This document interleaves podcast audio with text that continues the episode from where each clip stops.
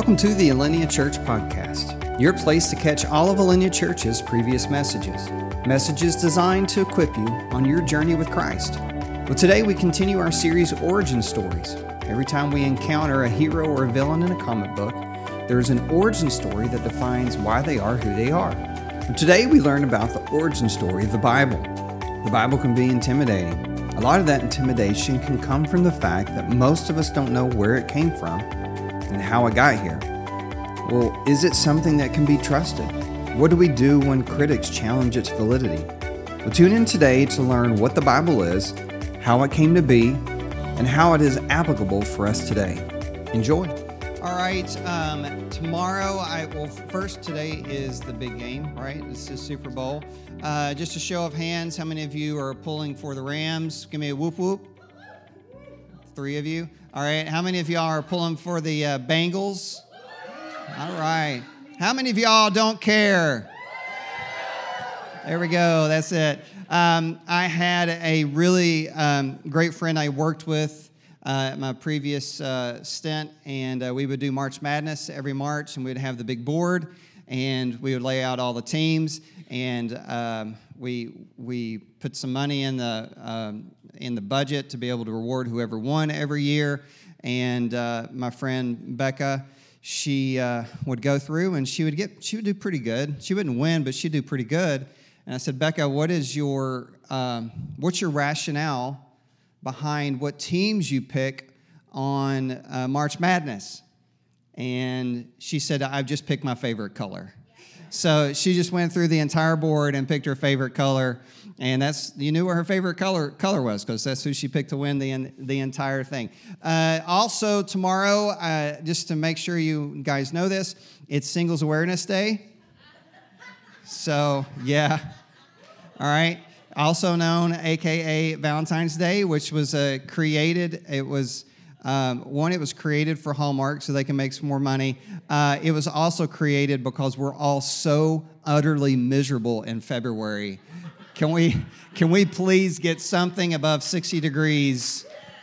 Thank you, Jesus. Um, uh, I, I, have a, I have a, there is a block of people at the church that are threatening to move to Florida. Um, we just remind them that there are more tornadoes in Florida than Tennessee. Just want everybody to know that. It's very true. Very true. Uh, all right. Also, for the couples, let me see the couples. Raise your hand. I'll skate. All right. I'm looking at people that are couples, and if you're not raising your hand, it makes me suspicious. All right. I'm like, I'm like, do you need to change your Facebook profile to it's complicated. All right, uh, all right. Let me ask. Let me ask an honest question for the uh, for the guys. How many of you? And it's okay. Raise your hand. It's okay. Um, how many of you have not thought about Valentine's Day at all? All right, can I borrow you a second? Can you come here a second? Yeah, yeah. Um, Kimmy, can I? So we're we're we're gonna take care of you. So this you give to your significant other and say Happy Valentine's Day. And then also we have a gift card here to Steakhouse Five, and so you can take her on a lovely date. There you go. All right. Uh, why did I pick him and not you? He looks cooler than you, so that's.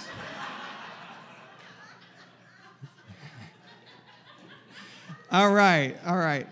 Let me read our scripture today before we get out of hand. Um, it's going to be up on the screen. I don't have the TV today because uh, I just I have so much to go through, but the scriptures, uh, all scriptures, I would say, will be up on the TV today. Uh, 2 Timothy 3.16 uh, says, All scripture is inspired by God and is profitable for teaching, for rebuking, for correcting, for training in righteousness, so that the man of God may be complete, equipped for every good work. All right. Um, before we pray uh, and just pray for the service, just also want to make sure that we keep in mind just to pray for the uh, the crisis that's going on in Ukraine. Um, you know, every time I turn on the TV, I'm like, "Good night, what is going on?" just pray for that. I Also, want to pray for the laws. Um, Ryan's grandmother is not doing well, may not um, make it through through the day. He's up here worshiping um, as, as he's going through that. Um, and, and likewise, I mean, for uh, even for Asia, her her mom um, is recovering from sickness, and and uh, they're up here worshiping every Sunday. So thank you very much. So let's just pray and, and keep them in our prayers as well. Father God, we uh, just pray for the service. Man, there's so much to go through today, and I pray, I pray as uh, just as Nancy prayed over me this morning that I wouldn't say what you don't want me to say, and I would say exactly what you want me to say. And if you want to change this mid message, go for it. Um, but God, I just pray that your spirit would be here and would be evident. We pray for the things that are going on in Ukraine. God, I pray that cooler heads would prevail. And I pray, Father God, that, um, that you would show yourself strong, that your will would be done, that you have the ability, and we've seen it over and over and over, to change the hearts of men. And so, God, we pray that you would change hearts this morning. We pray for the people on the ground, that you would provide for them, that you would protect them. Pray for safety. Pray for our troops for safety. And God, we pray for, just want to lift up uh, the Law family and his grandmother. God, that you would uh, just surround her with love right now as she's going what she's going through, and that you would give the doctors wisdom. And above all, pray a peace that would surpass all understanding, that would guard their hearts and minds that would be a, a room of a room of love, a room of grace, a room of your spirit being evident. In your name we pray. Amen. Um, I, confession, I, I used to really hate flying. Uh, I hated flying. I was scared to death of it. Um, I didn't want to fly. It wasn't until I got into college uh, that I had my first flight, and it was a doozy uh, because I was on a mission trip to go to Hong Kong. And uh, we were doing something very scandalous in Hong Kong. We were smuggling Bibles into China. So, sorry, Chinese authorities. I'm responsible for some Bibles being in your country. Um, I don't think I have any jurisdiction here, but anyway. Um, so, we flew from Roanoke, Virginia to Dulles um, International Airport on a puddle jumper uh, also known as a ceiling fan plane, because they put the they put your ceiling fan on the front of the plane, and that's how they they wind it up with rubber bands, because um, that's what it felt like. And then we flew, from Dulles to L.A., and then we flew from L.A. to Hong Kong on a 747. And I was freaked out the entire time. I literally, no joke, had the last seat on the back of that 747 jumbo jet. I mean, I was freaked. I didn't sleep. I was. I just knew the sky was going to fall out of the. Uh, the the plane was going to fall out of the sky at any moment. So I was really worked up. I'm a warrior wart. And so I hated flying. Every noise freaked me out. And then we come in to land in Hong Kong, and um, a little factoid that night, a plane got into trouble and was trying to land at its new airport that they hadn't even opened up yet. They didn't even have the lights on, and the plane ended up crashing. So that was the night that we landing. That's how, that, that, that's how fun the storms were. Uh, and we were coming into, I think it's called Tai Pak Airport, and it is hairy. Go online, look up pictures. It's, I mean, you're, uh, there's a some poor bless her, bless her soul girl looked out the window and she goes, There's a building we're going to crash. I mean, the, the plane was doing this, bins were falling open, the luggage was falling out. I'm not exaggerating. You think this is a preacher exaggeration. This is not a preacher exaggeration. It was hairy. And we're doing all these 1G turns, and you could see the, the Bay of Hong Kong down there, and the plane's bouncing, and we finally land uh, and I, I, I, was never so glad to be on the ground. And I was like, okay, God just, God provided for me to get here and do mission work. Uh, that just means that once I'm done with the mission work, the plane is going to crash on the way back to the States. That was my logic. So I flew a lot and after that, and I never got over my fear of flying until I had some friends that had their own plane. And uh, if we needed to go down from, from Fredericksburg uh, to Charlotte and meet with the church or something like that, they're like, hey, if you want us to fly you, we'll fly you. And we're, we're talking like a little six seater Cherokee 6. And I would sit up in the front with the pilot, and I had my headset on. And he would walk me through everything that he was doing. And you'd hear all the chatter on the, uh, on the, the radio I don't understand a word that they were saying. I don't understand how he knew what they were saying, but they all the chatter that was going on, and he's writing down notes, and they, he was telling me how get, he would warm up the, he would do his run up, it'd pull over to on the on the tarmac, and he would do his run up on the plane, and he's making sure all the all the uh, gadgets and doomaflages and everything were doing what they're supposed to do. And then we'd get on the runway and then we would take off. And there was something about that small plane that I could get my head around and that I could understand. There was something about riding in these small planes, and there was, a, there was three or four of them that I got to ride in, that I started understanding how these planes work. And I started understanding the communication about how you went from this spot to this spot. And I started understanding that there's highways in the sky that you don't see, but that's what they follow from point A to point B. And they're handing, it's like a, a baton race. You know, all throughout the country, the, the, they're handing the baton of the plane off to another station. And you just kind of go down the line. And then I was, I was learning about flaps, and I was learning about ailerons, and I was learning about um, um, all these gauges, and I was learning about how you, how you set your ident, and I was learning about how you do your altimeter, and I was learning all these things. And the more I got in there, and the more I learned uh, and understood how to fly, the less afraid I was of flying. It wasn't my experience in flying that got me uh, uh, away from my fear of flying. It was the fact that I understood how it worked. Meaning, I could be in the back of the plane a hundred times and I would still be freaked out every time they would drop the landing gear because I didn't understand what was going on. But it, when I could get my head around the why of the big boom and the how of why this was happening and this was happening and this was happening, I started getting my head around, oh, this is actually kind of fun. So much so that my wife is really upset with me because I tell her as soon as I'm done with my PhD, I want to get my, I want to get my pilot's license. Because I just think that would be awesome. It'd be fun. Well, I think that a lot of us today live in a society where we're, we are afraid of this. We don't understand it. It's complicated.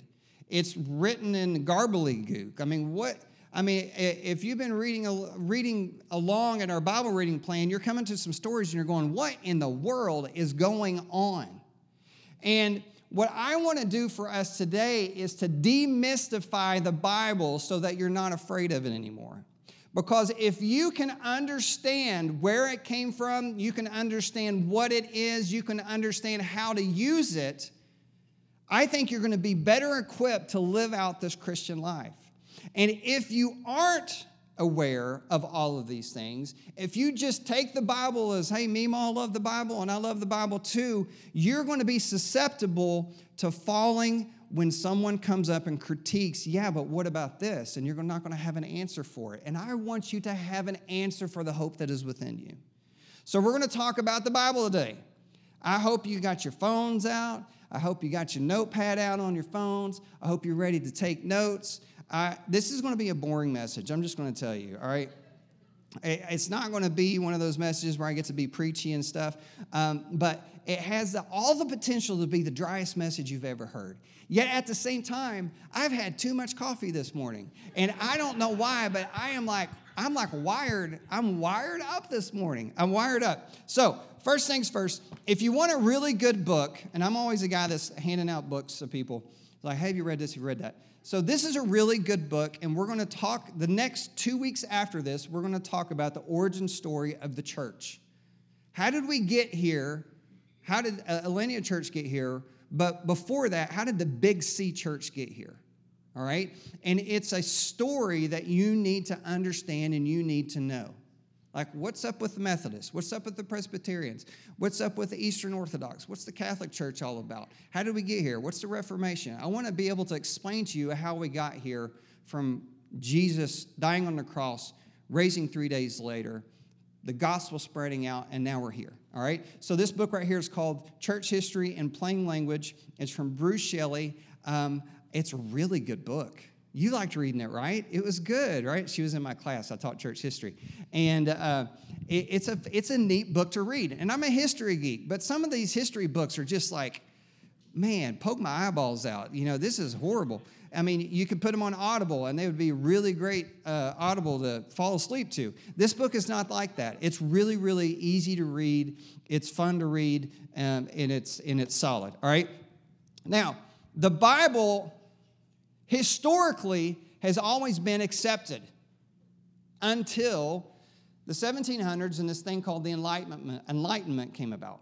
All right? And the Enlightenment was basically this philosophical movement that was um, based off of human reason. All right? Everything that we need to know, we can understand by human reason alone. And that's basically what the Enlightenment was. And you have, you have some good things that come out of the Enlightenment. All right? Uh, a lot of what you see in the Constitution of the United States comes out of the uh, Enlightenment. You have John Locke. But there's some things that came out of the Enlightenment that are not so good. One of them is deism. And deism basically believes there is a God, but he's not concerned with you. He's not involved in the world. There is this there is this creator out there. He created all this, but you know, good luck if you ever want to get his number or, or sit down over coffee. I mean, he's he's out to lunch. Um, that's deism. Then there's atheism, which is uh, this is just happenstance. Everything came out about you know by mistake. There is no God. Um, but you have people that uh, would start to reason. Like one of them is Hume. Uh, Hume discounted the Bible because he didn't um, believe the miracles in the Bible. He said, well, the miracles can't be true, therefore the Bible's not true. Now, just a side note if you want another book and you want to read over 1,200 pages of literature, there's a two volume work by Craig, Craig Keener about miracles. And he goes through modern miracles all over the globe miracles in Africa, miracles in Asia, miracles in South America. I mean, he's got like CAT scans prior and CAT scans after. All right, that's how detailed this book is. And he's a he's a smart guy, PhD from Duke. Uh, I think he's at Asbury Seminary. But his whole point is don't discount the Bible because it's got miracles in it, because miracles are actually happening everywhere today. All right, so it takes it takes the argument of Hume out, and then you've got uh, Des, Descartes. I never know how to say his name. Uh, I think, therefore, I am. You have John Locke, but overall, it's human reason overall. And what I want you to understand is if you don't understand why you accept the Bible, you'll be apt to reject the Bible when critics come, and they will come.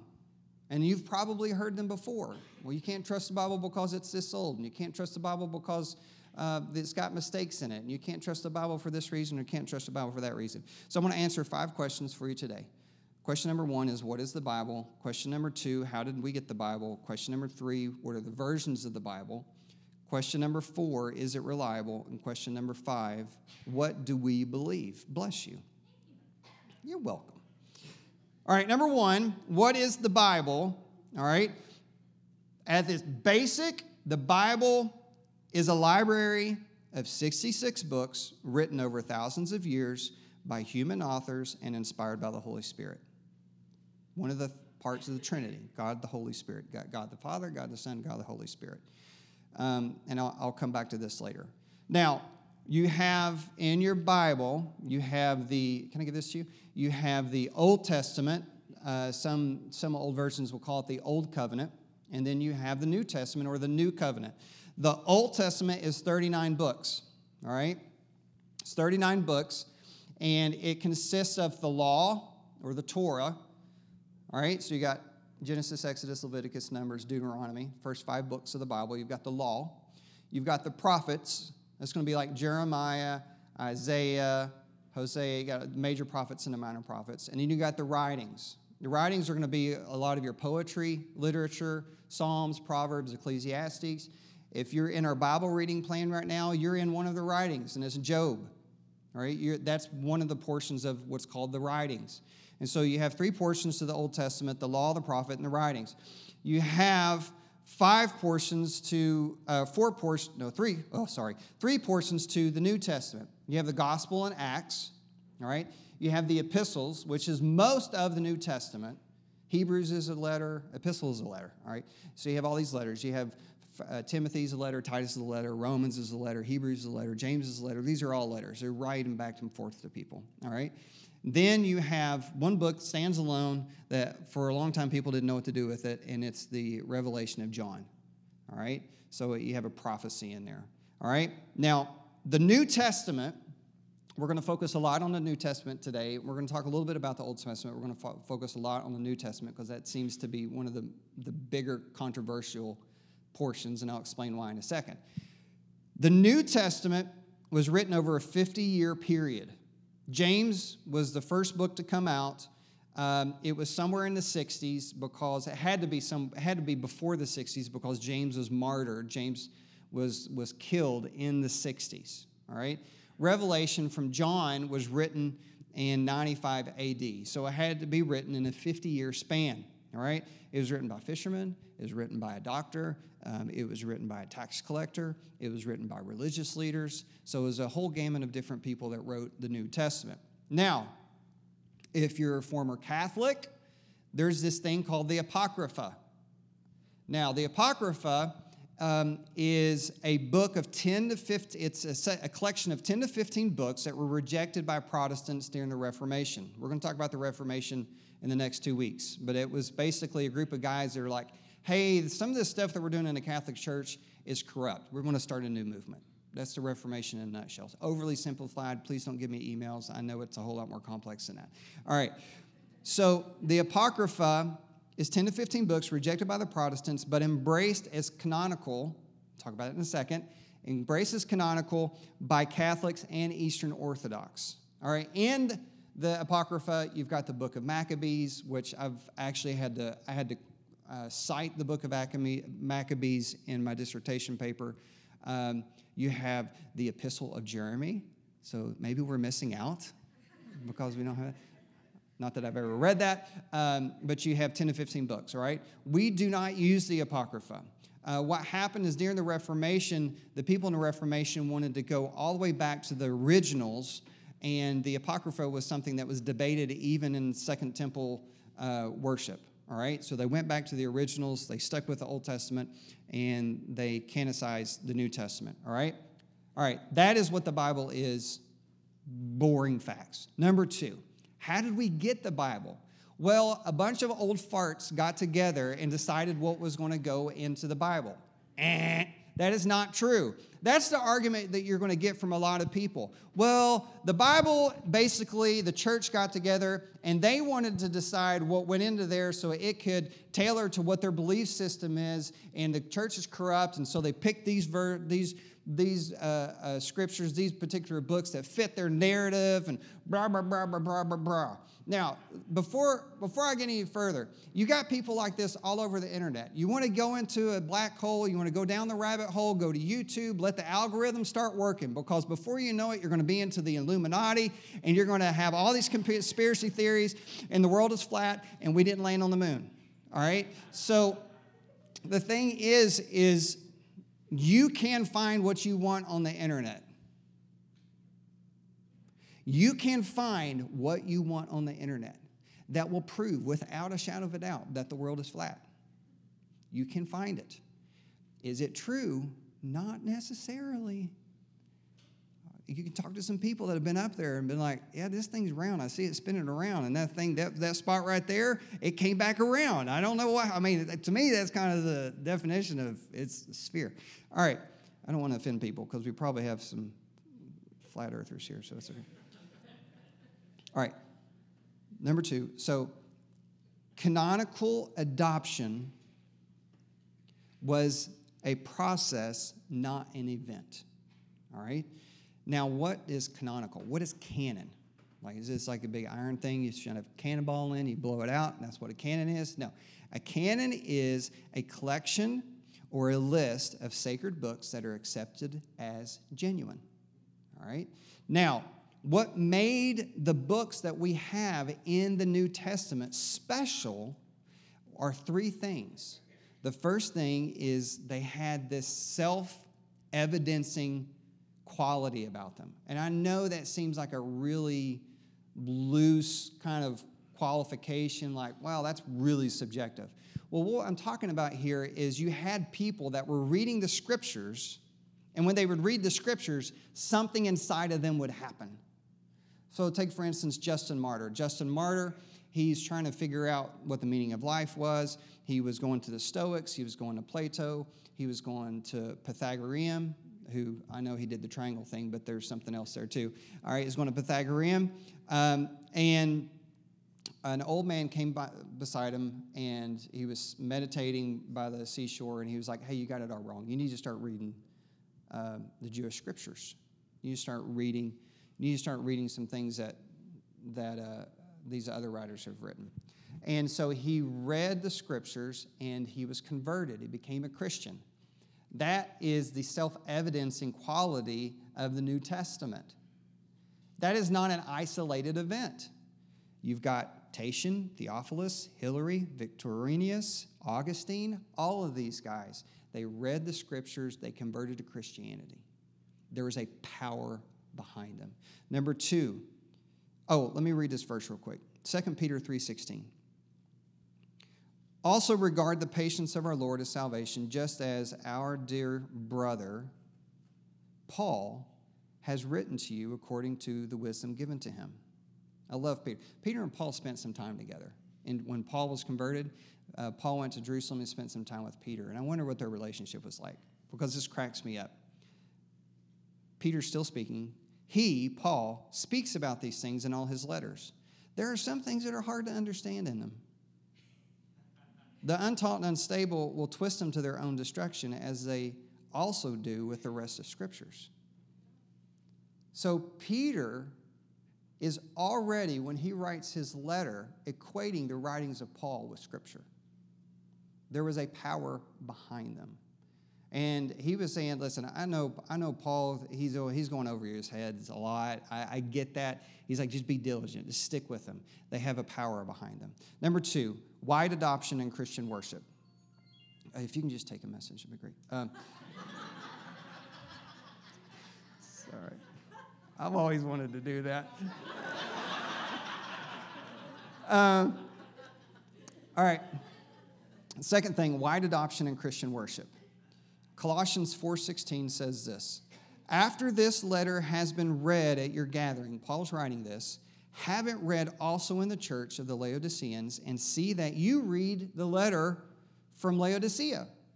So what happened was these churches were swapping these letters and they were widely accepted as canonical. They were widely uh, accepted as authoritative, all right? Then the third thing and the final thing is apostolic ties. It wasn't the clincher because we know that Luke wasn't an apostle, right? Uh, he wrote Luke and he wrote Acts, right? Um, and so you have these, you do have some instances where you have some books of the Bible that weren't written by apostles, but for a majority of them, if it was written by an apostle, they're like, all right, we need to listen to this. Now, what's an apostle? Let's talk about that. Apostle is some of the guys that walked around with Jesus. Okay? They saw Jesus die, they saw him rise again. He, they are proof, they are eyewitness accounts that this guy was dead and I saw him alive which is really, really important. And I could go into apologetics, and we'll get to that maybe in another, another series. But it's very important. All right, another reason why the canon was created of the New Testament was controversies. Yay! Everybody loves a good fight, right? And so there started to be these controversies that were happening in the church. The first one was this guy named Marcion and this is 100 AD. So when I say 100 AD, you need to think that this is 110 years after Jesus because Jesus died probably about 30 AD. All right? So you're looking at 140 AD as Marcion. Marcion had a man crush on Paul. Loved Paul. Paul was Paul was the bee's knees. I mean, he he hung the moon. He believed that Jesus came twice. Jesus came, and then Jesus came again to tell Paul what was really up. That's what he thought all right? And so he started to create this, uh, the, his own canon that was completely mutilated. All right? He believed the God of the Old Testament was not the God of the New Testament. The God of the Old Testament was all hateful and mean. And the God of the New Testament was all benevolent and loving. And uh, so he rejected anything that had any sort of Jewish ties to it.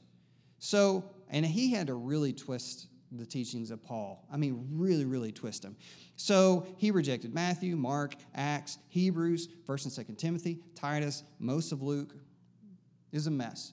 So the, the church had two problems. They had a problem of a primarily Pauline, meaning Paul wrote it, a primarily Pauline New Testament. And they also had the problem of this guy just completely ditched the Old Testament. He's just like, I don't need it. And what they realized is that, and this is a quote from Bruce, it's like we know each other, we don't. Bruce Shelley. Um, jettisoning, he said, jettisoning the Old Testament was suicidal. Does the new covenant make sense without the old?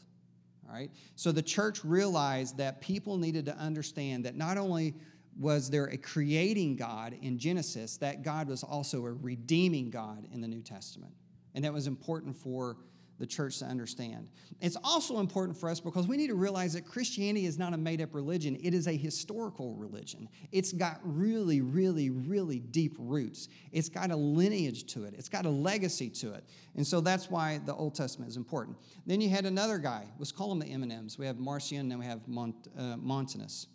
Montanus was 160 AD. He challenged people to higher standards of ethics. Like he's very pious. Uh, the problem with him is that him and two other ladies, they would go around and they would prophesy everywhere they went. They were kind of like, um, they, they, um, they were a loose cannon. Let's put it that way. They were a loose cannon, no pun intended. I wonder if that's where that came from. Yeah, none of y'all got that except her. Work on y'all. But here's what he did. In the name of the Holy Spirit, Montanus denied that God had revealed himself through the person of Jesus Christ. So he was going around prophesying that he had some special knowledge that none of y'all had. And then what the church realized is if Marcion was forcing their hand to form a New Testament, Montanus was forcing their hand that they needed to close it. They needed to go like, okay, this is what it is. All right?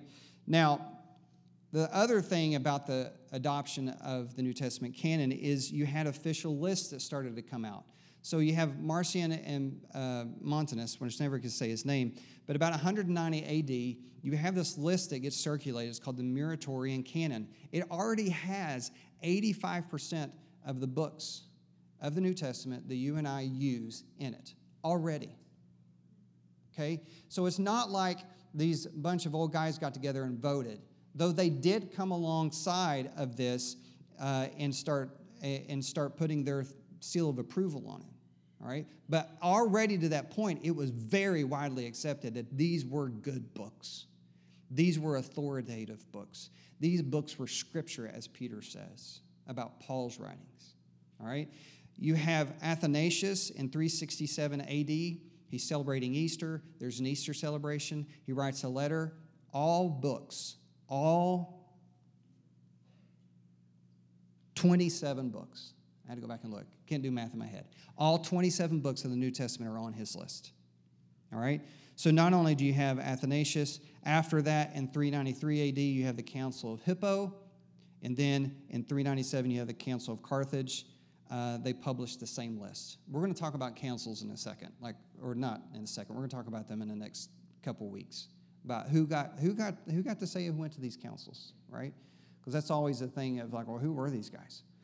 All right, so here's what I want you to understand is it was already widely accepted. So much so that you have all of these church fathers who were already quoting scripture as if it were canon. Um, you've got Clement, he was born in 35 AD. He was born five years after Jesus and he quotes 13 books of the New Testament. Polycarp, born in 69 AD, right up here in Smyrna. He was born in Smyrna. He was born in Smyrna, but not that Smyrna. I'm trying to make this entertaining for y'all. Um, and then you have Ignatius. Ignatius died, I'm not sure when he was born, but he died in 108 AD. He quoted from the Gospels, Paul's letters. Then you have a whole bunch of old dudes I'm not even going to say their name because I'm going to mess them up. I've got like another 10 guys here. They all died prior to 150 AD. They were all already quoting scripture. They were already quoting the New Testament. All right? Now, 1200s come along. Some guy thinks it's a great idea to take the Bible, chomp, ch- uh, chop it up into chapters. That's how you got chapters. Um, 1500s come along, a guy is like, it's probably a good idea to make verses out of this. So he goes in and he starts putting verses in there. That's how you get chapter and verse, all right? That's why Jesus, when he is quoting the Old Testament, doesn't quote chapter and verse, all right? That's why I think it's okay that you can memorize scripture and not know exactly where it was, all right? Thank God for Google, right? Because you're like, what is it? You know, so, uh, you're looking up a, you're looking up a phrase in Google and tell you where it's at. But it's okay that you don't know where chapter and verse is all right? Because chapter and verse is a relatively new thing. Number three, versions of the Bible. Versions of the Bible. Let me just put a, let me just tie a bow on number two. Number two, the canon didn't happen because a bunch of guys came and voted on it. It was already widely accepted because these books had authoritative nature to themselves. The people of the early church who knew the apostles saw this authoritative um, power behind them, began to use these scriptures on a wide basis. It was all widely accepted. There is no controversy there. Okay? Number three, versions of the Bible. This is really boring. All right. You've got formal equivalents. Formal equivalence means word for word. That means if they have a Greek word here, they're going to turn it into an English word. All right? Um, your formal equivalents uh, versions are going to be a New American Standard Bible, NASB, and the English Standard Version, or the ESV. The NASB is, is widely known as the most accurate version out there, all right? Um, however, it's word for word, meaning that if the author wrote, I looked outside my window and it was raining cats and dogs, and you read it and you're like, what was going on in the first century as cats and dogs were falling from the sky. All right? That's why word for word doesn't work all the time. All right? Is because you start to miss euphemisms, you start to miss what their thought was behind it. All right? You, you, you can't take figures of speech because we don't live in 50 AD. We don't understand the figures of speech in 50 AD. All right? That's why uh, people started translating in what's called dynamic equivalence or thought for thought. A thought for thought version, which is widely accepted, is the NIV or New International Version. All right? Now, there's another version that you can use. It's a paraphrase version. That would be the message. I don't know if you were here last week, but I, I requoted a scripture from Galatians from the message because it just has a punch to it because it really puts it in our language and he's very much paraphrasing it. Now, I understand when you read a paraphrase, and honestly, if you read any version of the Bible, translation equals interpretation. The way that they translate it tells you what they interpreted the scripture to be. You need to realize that, okay? Um, the message is a paraphrase, the CEV is a paraphrase. Then there's what I use. This is called the Christian Standard Bible. Most of what you see up on the screen is CSB or Christian Standard Bible. If you go to their website, they say, we use not formal equivalents, not dynamic equivalents, we use optimal equivalents. All right? Their idea is that they're trying to bridge the gap between the two and be as word for word as possible, but also translate it into common language. Honestly, uh, I hope nobody from the CSB is listening. It's a marketing gimmick. It's still dynamic equivalence. All right? Um, now, if your Meemaw says if the King James Version was good enough for Paul, it's good enough for me. All right? Which I have heard at my previous church. Uh, I went to a church when I grew up, it was all King James only. All right? The thing about King James that they don't understand is they're not reading the original King James. So, to help everybody, I thought I would bring in uh, some original King James, and I thought that we would all quote and say out loud if we'll have it on the screen, John 3:16, if we can put that up, it's from King James 16:11. So if everybody would read with me, for God so I have no idea. Lewd, I don't even know what that. It's like a B and a P had a baby. uh, that he gal. It's it's all right. Here's my point. Here's my point. You can't read the King James 1611. So they came out with a new King James. Also, the King James 1611 actually has the Apocrypha in it. Nobody realizes that either. Language changes. Language changes. That's why it is so difficult to translate the Greek New Testament word for word. And the NASB honestly does a fantastic job at it. There are some words in the Greek we don't have words for. All right? So language changes. King James, that was Old English. That's what they, that's what they talk like in 1611. And, and we have no idea what they're saying. All right? Um, so translations change. All right. So if you if your Meemaw really believes in the King James only, go buy her a King James 1611. Actually, we, we did that for my grandmother one time.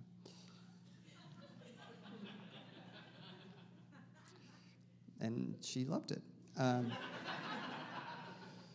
number four, is the Bible reliable? All right, let's talk about reliability. Um, reliable has to do is can we really trust what's going on in there? And I, am probably going to go over today, so I hope you hope we're not going to miss the Super Bowl. It's okay. Um, there are 643 manuscripts of Homer's Iliad. All right, no one's questioning Homer's Iliad. All right, you had to read it in school. That was the class everybody hated. You had to read the Iliad and the Odyssey, and like, why are they making us do this? But no one doubts that that's what wrote, Homer wrote is the Iliad, and have, that's because we have so many manuscripts over over thousands of years, 643.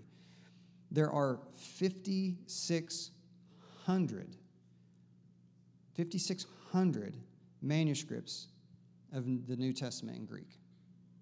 5,600. Now, a lot of those are hundreds of years later. I get that.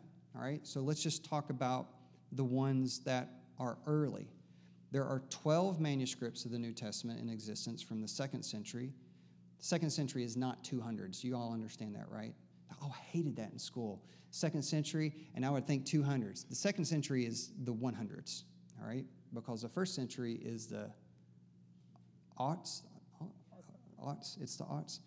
All right, you have, you have 12 manuscripts from the second century, 64 manuscripts from the third century, 48 manuscripts from the fourth century. Over 300 years, you have 124 manuscripts of the Greek New Testament. Some of these are partials, they're not complete, not all of them are complete. Classical authors, when I say classical authors, I'm talking about people who wrote history from the um, from that early times, like we're talking 100s, 200s, classical authors. The average of classical authors to have any manuscript of what they wrote within the first 300 years, the average for those classical authors is zero. Zero. give you an example Alexander the Great, 330 BC. The first report that we can, and we know a lot about Alexander the Great the first report, the first anything about Alexander the Great that we look at that we can trust about who he is is 300 years later, the first one. There was some contemporaries, but they've lost them all. Now, that's, that's Greek. When the church happened, they were taking Paul's letters they were translating them into Latin and Coptic and Syriac and Gothic and Georgian and Armenian. There's 20,000 manuscripts in various languages. 20,000. So if I was to take your average classical author and how many manuscripts they have over their lifetime, the average for any classical author was 20. The New Testament has 20,000. All right? So let me let me give you an example. If I was to give um, if I was to give Laura $20,000. And I would say this is the equivalent of how many manuscripts there are for your classical work. It's $20,000. And I was to give Miha the equivalent of how many manuscripts there were for the New Testament in all the languages. I would be giving Miha $20 million. All right? Is the New Testament reliable? Yes, I think so. Now, critics are going to say, Oh, by the way, I, I missed this. Doesn't count. There's a million, a million quotations of the New Testament from early church fathers. A million. Doesn't count the manuscripts. That's just that's just Clement writing his what he thinks about a particular verse. All right. Now, critics will note, well, yeah, but those 20,000 uh, New Testaments, there are over 400,000 textual differences. 400,000. How could they have gotten it so wrong? They got 400,000, all of those mistakes in there. Yeah, okay, here's a textual variant. One guy said Jesus, one guy said Christ. Uh, one guy forgot to put the N at the end of his A instead an instead of a and that when he was using his typewriter, accidentally put a comma in the wrong spot. All of these things, they forgot to put a tittle there. They forgot to put a jot there. They forgot to put something there. That counts as a textual variant. So when someone says, well, there's 400,000 variations, there are no variations that are theologically significant. None. There are no variations in those manuscripts that say Bob was the guy that died on the cross, not Jesus. There's nothing like that. They all agree. The thing is, is they've been wanting to do this with the, with the Old Testament for all this time. They want to disprove the Old Testament, and they're like, well, yeah, but there's not this city. And guess what? Archaeology finds the city. And then they say the same thing about the New Testament, and they look at the New Testament and they're like, yeah, but there's probably all these mistakes. And then they find an earlier manuscript, and it matches everything else that we have. All right? So none of those discrepancies are theologically significant. They are actually, they're honestly, they're ludicrous. They're ridiculous. They're just throwing out a number to make it look bad. Now, there are, over 800 years, there are additions to the Bible. Rock your world. 2%, which is not bad, 2% over 800 years. So if you have someone who says, yeah, but the Bible was written from a man's perspective to match their narrative, wow, you got 800 years and all they could come up with is 2%. And the thing with the 2% is we know what the 2% is and it's marked in your Bible. Um, you finished Mark today, right? All the good, all the good Christians in here. They're like, yes, Pastor Jeremy, I finished Mark today. Matthew, Mark, Luke, What happened was the King James was written, okay? If you go into King James, you're not going to see this. Uh, all the new translations have this. You have a line in Mark chapter 16, verse, after verse 8. And then it has verse 9 through verse 20. And it says, early on the first day of the week after he had risen, all right? it's going to have a little notation that says some of the earliest manuscripts conclude with 16:8. So we know what they are. And again, none of them are theologically significant. None of them. So anytime someone wants to say the Bible was made up, the Bible is full of errors, the Bible has all these mistakes, just honestly, you're probably not going to convince them. Just smile and nod because you know what the truth is. In fact, with all of those variations, you're able to cross reference them and you're able to find what the truth is. And we have the truth. We have the truth. Number five, what do we believe? Well, if you go to our website, it says this The Old and New Testaments are a collection of 66 books written by human authors, inspired by the Holy Spirit, and inerrant as originally given. They are the complete revelation of His will for salvation of mankind and constitute the divine and only rule of Christian faith and practice. Amen and amen. All right, so let's walk through some terminology. The first thing I want you to understand is what does inspired mean? Inspired means that we believe that the Bible was written by the Holy Spirit through human hands, that God penned this, that it was inspired by the Holy Spirit. John 14, 23 says this Jesus answered, If anyone loves me, he will keep my word. My Father will love him, and we will come to him and make our home with him. Can we put the verse up? Do we not have it? If we don't have it, it's my mistake. The one who doesn't love me will not keep my words. The word that you hear is not mine, but is for the Father, is from the Father who sent me. I have spoken these things to you while I remain with you. But the counselor, watch this, and this is the context that it was written in, and I've never seen this before until now. The counselor, the Holy Spirit, whom the Father will send in my name, will teach you all the things and remind you of everything I have told you. He's saying, Listen, we have gone through a lot these past three years. You're about to write down everything that I did. You're about to write some significant things that people are going to read from thousands of years from now. The Holy Spirit is going to come alongside of you and He's going to remind you of what's happened so you can record it accurately. Not just here, there's two other verses that say the same thing. All right? So it is inspired. Number two, inerrant and infallible. Inerrant means it is without fault or error. It does not affirm anything not to be true. Infallible means it's impossible to fail. There can be no er- errors. Uh, therefore, it's trustworthy. All right, I want to be honest with you about infallibility and inerrancy. The Christian community can't even figure out what those words mean. Some people think inerrancy is more important. Some people think infallibility is more important. And they have these little, what I call dorm room fights where they're like, infallibility, inerrancy, what is this? What is that? Here's what you need to understand the Bible is the God, the, the Word of God as He wants us to have it. Period. It is the communication of truth of the salvation of mankind. Period. I don't like getting into these fights of, well, was Jonah swallowed by a big fish or a whale? Is that really possible? You're missing the point of the story. If you're really like that wrapped up, if it's a fish or what kind of fish it was or what, you know, you're missing the point of the story. You're missing the point of what the, what the story is trying to communicate to us. And so I don't like getting caught up into that. Do I think it's infallible and inerrant? Yeah, I do. I don't think there's any mistakes in it. I don't think that there's anything in here that is mistakes like, oh man, we were supposed to do that to get salvation, and there was a mistake in the Bible, and now we're really going to pay the price when Jesus comes back. That's not, I don't believe that. I believe that when you read something and you digest it and you apply it to your life, it is true. It is transformative. It is life changing. I believe that you can trust it. All right? So just cutting through the, the weird words. All right?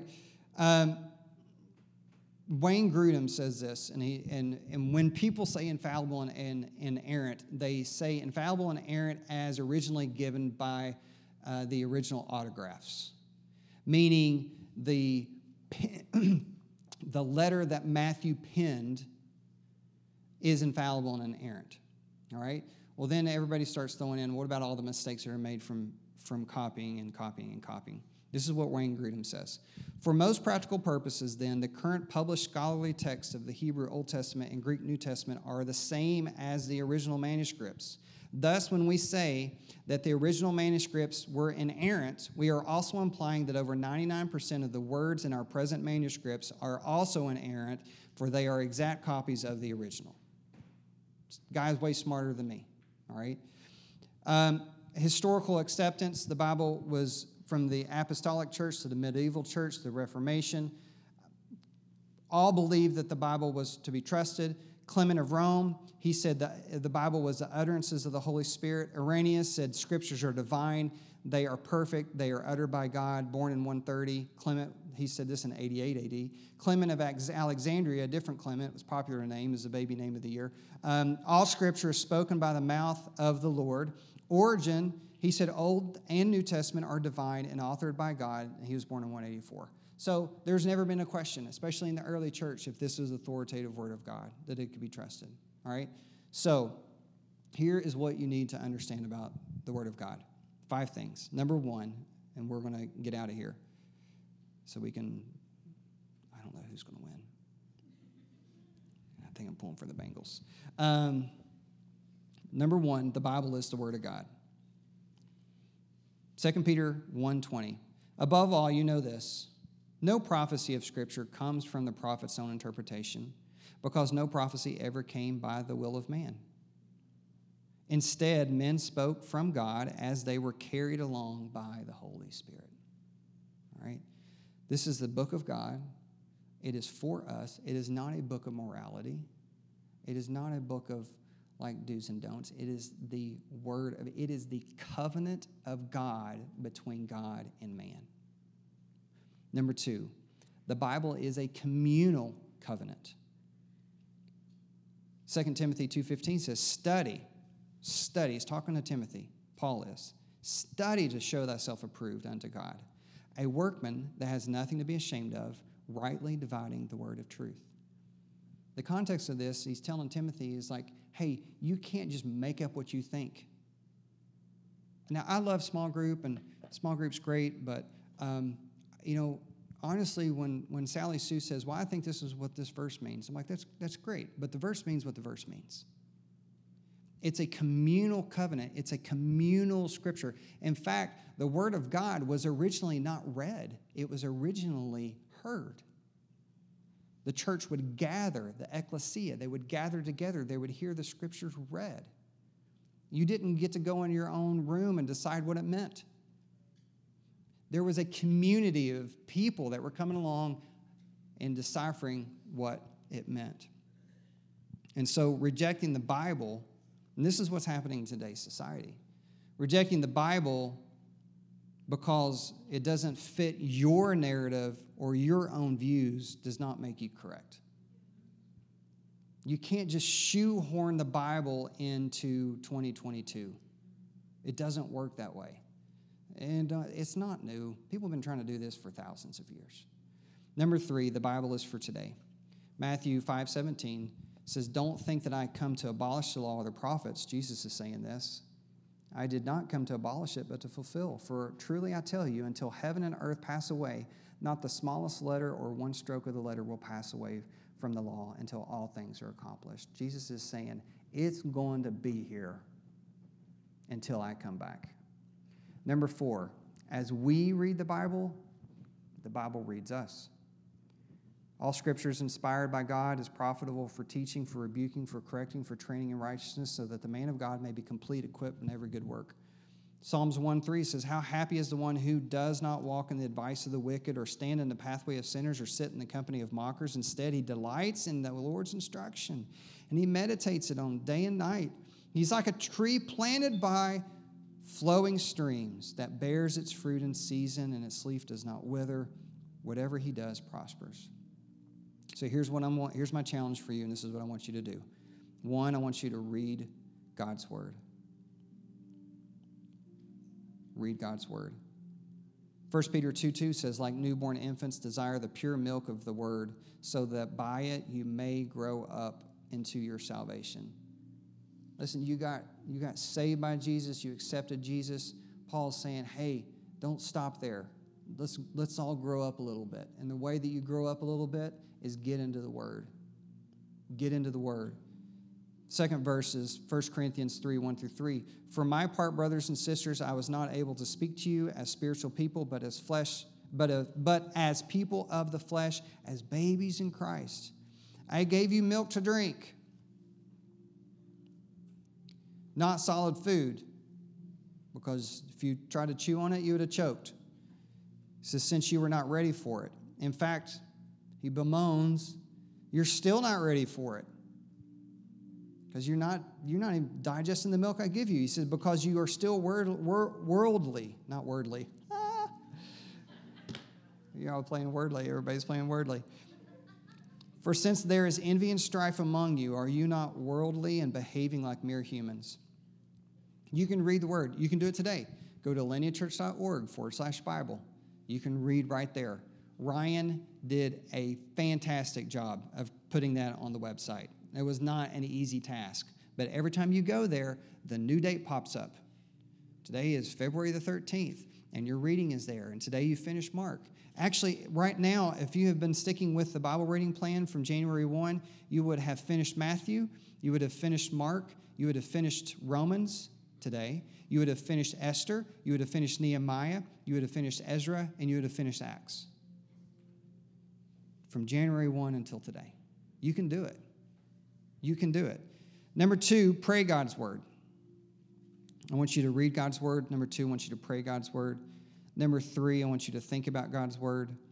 And number four, I want you to do God's word. James 1:22 says this, "Do not merely listen to the word and so deceive yourselves." In other words, what he's saying is, yeah, you listen to the word all the time, but it's not making any change. Don't deceive yourself that you're actually taking it in because if you would be taking it in, it would actually elicit some change. And James is saying some things have got to change around here. He's trying to get people to do what is said, not just hear what is said. Don't deceive yourselves, he says. So that's it. That's my education on where the Bible came from. That is officially the longest message I've preached at Lineage Church. I apologize to all the guests. Let me say this real quick, and then we'll close. John John 1 1. Wasn't planning on doing this, so let me get in here. In the beginning was the Word, and the Word was with God, and the Word was God. He was with God in the beginning. All things were created through him, and apart from him, not one thing was created that had been created. In him was life, and that life was the light of men. That light shines in the darkness, and yet the darkness has not overcome it. In the beginning was the Word. What John is saying is, in the beginning was this, this word. It's, a, it's, a, it's an idea of like the, the essence of who God is. The essence of who God is is in Jesus Christ. The essence of who God is is in this book. Jesus says, All authority is given to me in heaven and on earth. And then Jesus lays claim that this book is authoritative. And John says, Hey, really, the reason it's authoritative is because they're one and the same. And if you don't know Jesus, you don't know the book. And let me say this too the early church did not spread because they had a New Testament. They didn't have a New Testament, they had letters from Paul. The early church spread because men and women like you and I heard the gospel that Jesus Christ was the Son of God, died on the cross according to the Old Testament scriptures, and rose three days later. Eyewitness accounts testified to it, and that spread like wildfire in the known world. And I believe that that gospel has the same power today. And that if you don't know Jesus, that is my number one goal for you today is that you would accept who Jesus is, that he is the Son of God. He has come to take away the sins of the world. He has come to make you right. And so I want to ask you to bow your heads and close your eyes. And if you've never accepted Christ in your life and you would like to do that today, would you just raise your hand so I can pray for you? All right. Let me do this, and we do this every Sunday. We want to give people an opportunity to pray, receive Christ. And you can just pray this out loud for the sake of those. We're going to ask everybody to do this, to repeat after me for the sake of those who are praying it for the first time. Say, Dear Jesus, I'm a sinner. I love you. I have fallen short, but I believe that you are Lord. I confess with my mouth that you are Lord and that God raised you from the dead. Come inside of me and make me new. In your name we pray. Amen. Thank you for tuning in today. If you prayed to receive Christ at the end of that message, would you let us know? We would love to put a free gift in your hand and some resources to help you on this new journey with Jesus. Just go to lineagechurch.org forward slash connect and fill out the short form. If you would like to partner with this ministry, you can do so by going to lineagechurch.org forward slash give. There you can make an easy tax deductible gift to further the reach of the gospel through Lineage Church. Would you also pray about becoming a monthly partner through your financial giving? Our site makes it easy to set up a recurring schedule. Our prayer is that we are able to begin video recording these messages in the 2022 year, and your giving will help make that possible. Please take a moment to share this message, subscribe, like, and comment wherever you get your regular diet of podcasts. It helps us by getting the word out about what God is doing here in Middle Tennessee. Last but not least, if you live in the Murfreesboro area, please come by and visit. We meet at Oakland Middle School at 10 a.m. We are a church family that will welcome you with open arms. Remember, God sees you, He loves you, and He wants the best for you. God bless.